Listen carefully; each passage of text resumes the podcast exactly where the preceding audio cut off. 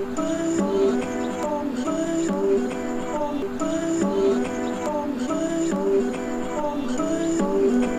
just trying to make it all make sense. The Moore. You Know. Podcast.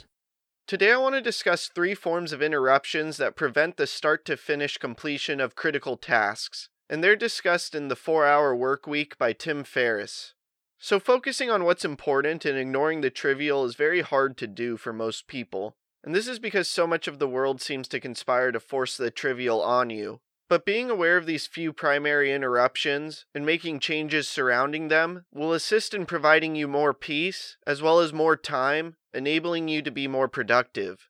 So, I now want to get into the three forms of interruption that primarily get in the way from completing critical tasks from start to finish. And the first are time wasters. So, these are things that can be ignored with little to no consequence. And this includes certain meetings, discussions, phone calls, text messages, and emails. It's anything that's realistically unimportant. And with this being said, time wasters are the easiest to avoid and eliminate in your life. It can be done by limiting access as well as focusing all of your communication towards immediate action, meaning you make it hard for you to get in contact with and only have discussions surrounding things that you can take immediate action upon.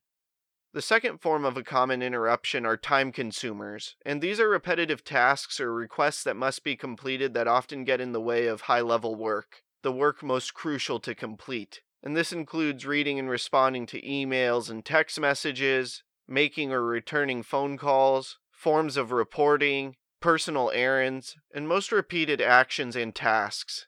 And to assist with properly managing time consumers, applying the strategy of batching is beneficial. And what this means is that you set specific times to work solely on those repetitive tasks, and then you don't think about them or work on them otherwise. So, for example, with email, you only look and respond to emails twice a day, say at noon and 4 p.m. Rather than constantly looking at your email, getting alerts about your email, and responding to emails throughout the day, you focus on what's more important, and then at those two times, you handle your email.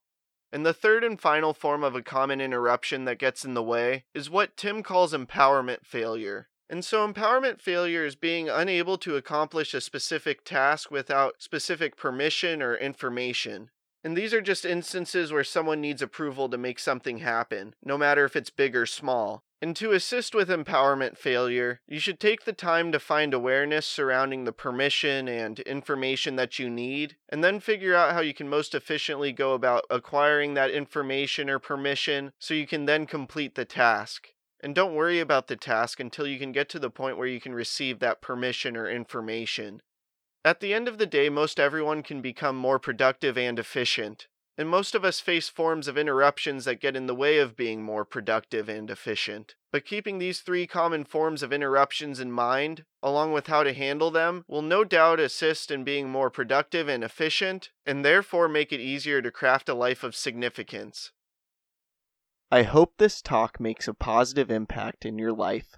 Please subscribe to the podcast wherever you are listening or watching it. Check out other episodes, leave a review, and follow us on social media at Moore You Know Pod. Also, please don't forget about our sweepstakes. Retweet a clip with the hashtag The Moore You Know and New Podcast from our Twitter for a chance to win a signed copy of my upcoming book, The Moore You Know. Tag two friends in the comments on a clip on Instagram for a chance to win a brand new copy of Dean Graziosi's Millionaire Mindset or Ed Mylett's Max Out. Like us or share a clip on Facebook for a chance to win a book I have read that highly inspired me, signed by me with an inspirational message. Again, thank you for listening as we propel with podcasting through the Moore you know. I'm